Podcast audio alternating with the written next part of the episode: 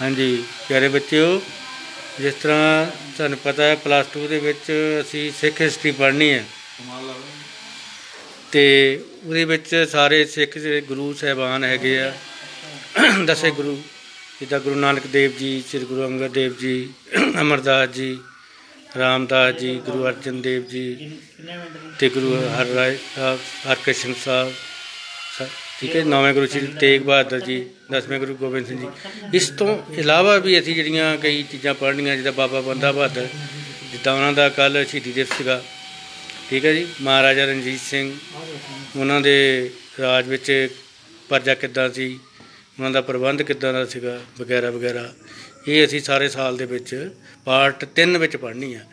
part A ਦੇ ਵਿੱਚ, part B ਦੇ ਵਿੱਚ, ਪਾਰਟ C ਦੇ ਵਿੱਚ,